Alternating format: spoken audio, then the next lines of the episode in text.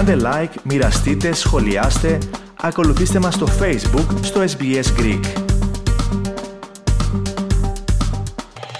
Ραδιοφωνία SPS ακούτε το ελληνικό πρόγραμμα στο μικρόφωνο Αλέξανδρος Λογοθέτης. Ώρα να περάσουμε στην τακτική ιατρική μας ενότητα και στην άλλη άκρη της σύνδεσής μας περιμένει ο Γενικός Γιατρός Γιώργος Ταμπέλος. Γιατρέ, καλησπέρα. Αλέξανδρε, καλησπέρα και καλησπέρα στους ακροατές της SPS.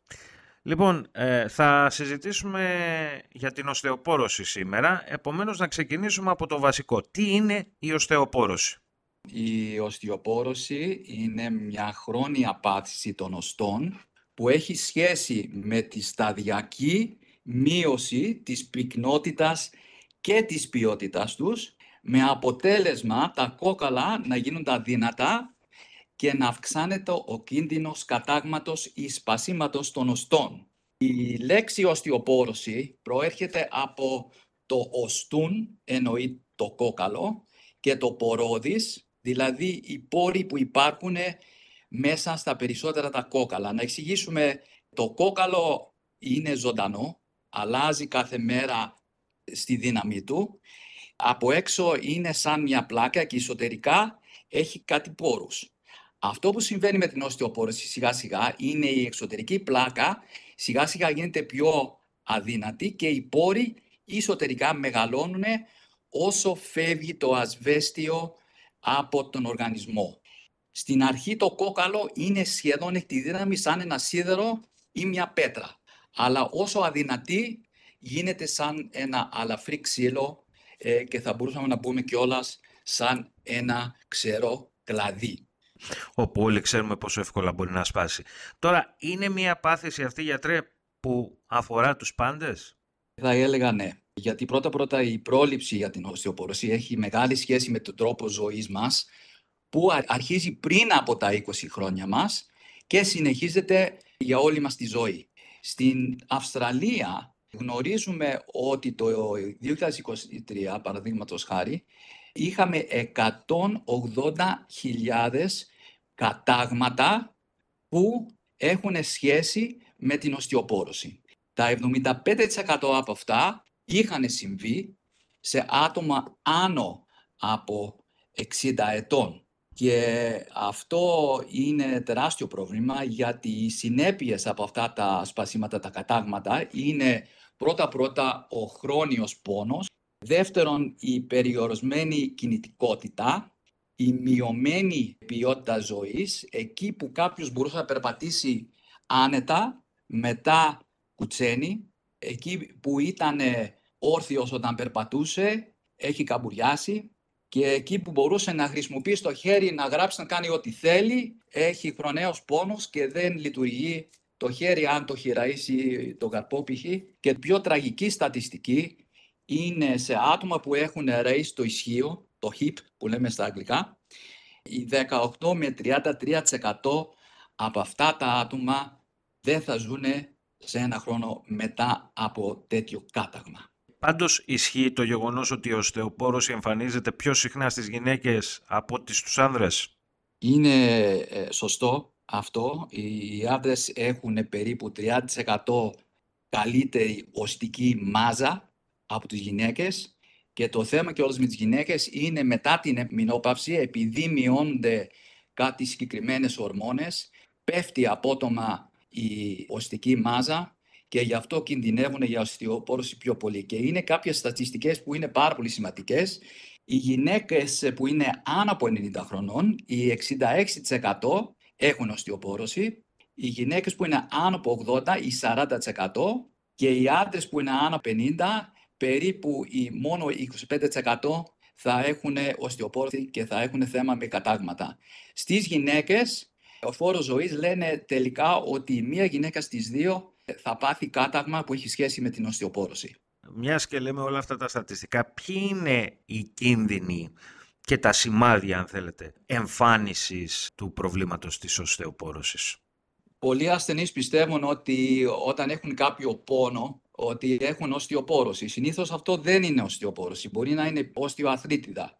Η οστιοπόρωση που έχει σχέση με, με τα κόκαλα και όχι την άθρωση, σαν την οστιοαθλήτιδα, συνήθως στην αρχή δεν υπάρχει πόνος. Αυτό που μπορούμε να δούμε είναι ότι το άτομο μπορεί να έχει καμπουριάσει λίγο, μπορεί να μην έχει το ύψος που είχε πριν, αλλά εκτός από αυτό δεν υπάρχουν άλλα συμπτώματα ώσπου να γίνει το πρώτο κάταγμα. Και πρέπει να σημειώσουμε εδώ ότι υπάρχουν συγκεκριμένες ε, παράγονες κινδύνου εκτός από την ηλικία και εκτός από το φύλλο. Το πρώτο είναι το κάπνισμα, που γνωρίζουμε ότι όποιος καπνίζει κινδυνεύει επί δύο φορές να πάθει κάταγμα και να έχει οστεοπόρωση εν σύγκριση με άτομα που δεν καπνίζουν. Η υπερβολική χρήση αλκοόλ και αυτό αυξάνει πιθανότητες. Η καθιστική ζωή. Γνωρίζουμε ότι όποιος κινιέται, η οστική μάζα είναι τουλάχιστον δύο φορές καλύτερη ε, εν σύγκριση με άτομα που παρακολουθάνε μια καθιστική ζωή. Σίγουρα παίζει ρόλο και η δίαιτα, η χαμηλή κατανάλωση ασβεστίου και αυτό είναι πρόβλημα και το συζητάμε μετά. Επαφή με τον ήλιο και η βιταμίνη D. Το D έχει μεγάλη σχέση και με τη δύναμη στα κόκαλα και με τη δύναμη που έχουμε και στους μυς. Γιατί γι' αυτό είναι παράγοντος. Γιατί το θέμα είναι να ραΐσουμε κόκαλο, συνήθως χρειάζεται ένα πέσιμο. Αν έχουμε δύναμη στους μυς και η ισορροπία μας είναι καλύτερη, η πιθανότητα που θα πέσουμε είναι πιο μικρή. Αλλά και με την οστεοπόρωση κάποιος μπορεί να σκύψει και να σηκώσει κάτι, κάτι που έχει κάποιο βάρος, ας πούμε, και πάλι να ραΐσει το κόκαλο. Δεν χρειάζεται μόνο πέσιμο. Μπορεί να γίνει και με μια απότομη κίνηση. Κίνηση και να φτερνιστεί κάποιος μπορεί να συμβεί και τότε. Τώρα, καταληκτικά, γιατρέ, καθώς μας πιέζει και ο χρόνος, τι μπορούμε να κάνουμε για να προλάβουμε την εκδήλωση της ε, οστεοπόρωσης; Το πρώτο που είναι σημαντικό είναι να έχουμε μια επαφή με τους ε, θεράπευτους γιατρούς μας και να ζητήσουμε μια μέτρηση οστικής πυκνότητας. Στα αγγλικά λέγεται αυτό το DEXA scan ή το Bone Density Test. Από ποια ηλικία και μετά θα πρέπει να... Αυτό επιτρέπεται άνω από τα 50, αλλά συνήθως είναι δωρεάν για άτομα άνω από 70 ετών. Εκτός από αυτό για πρόληψη, σίγουρα να γυμναζόμαστε. Η κίνηση είναι ζωή. Πρέπει πέντε φορές την εβδομάδα, μισή ώρα να περπατάμε. Αυτά τα άτομα που μπορούν να κάνουν και κάποια βάρη, βοηθάει και αυτό. Ε, το καλό είναι που όταν βγαίνουμε έξω και όλα έχουμε επαφή με τον ήλιο, ο ήλιος βοηθάει να ανεβάζει το επίπεδο τη βιταμίνη D στον οργανισμό και πάλι πρέπει να γίνεται κάθε χρόνο σε κάθε άτομο άνω από τα 65 ε, ο έλεγχος της βιταμίνης D στο αίμα. Να γνωρίζει ο καθένας μας πού είναι το D μου.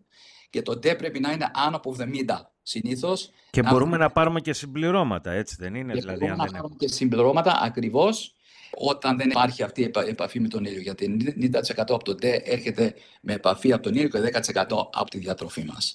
Στη δίαιτα μας θα έλεγα ότι είναι χρήσιμο να καταναλώνουμε γαλακτοκομικά, ειδικά το γιαούρτι και το τυρί και ε, συνήθως το άσπρο είναι λίγο καλύτερο και πιο χαμηλό στη χολυστερίνη. Τα πράσινα λαχανικά σαν το μπρόκαλο, ε, λάχανο, οι μπάμιες, οι ακινάρες, όλα αυτά έχουν, ε, είναι πλούσια με ασβέστιο μια έρευνα έδειξε ότι και το ελαιόλαδο είναι χρήσιμο για την ε, υγεία των κοκάλων μας και ε, επίσης η ξερή καρπή, ειδικά τα αμύγδαλα.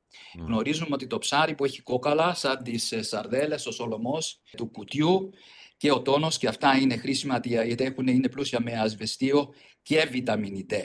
Χρειάζεται κιόλας και βιταμίνη C από τα φρούτα, από τις σαλάτες γιατί και αυτό παίζει ρόλο στη δύναμη στα κόκαλα μας.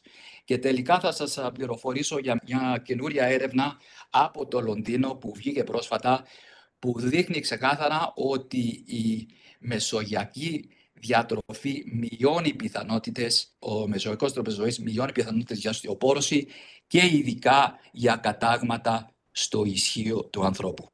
Και με αυτά τα ελπιδοφόρα λοιπόν να ολοκληρώσουμε μία ακόμα ιατρική ενότητα γιατρέ. Να σας ευχαριστήσουμε για μία ακόμα φορά για τη συμβολή σας στο πρόγραμμα μας.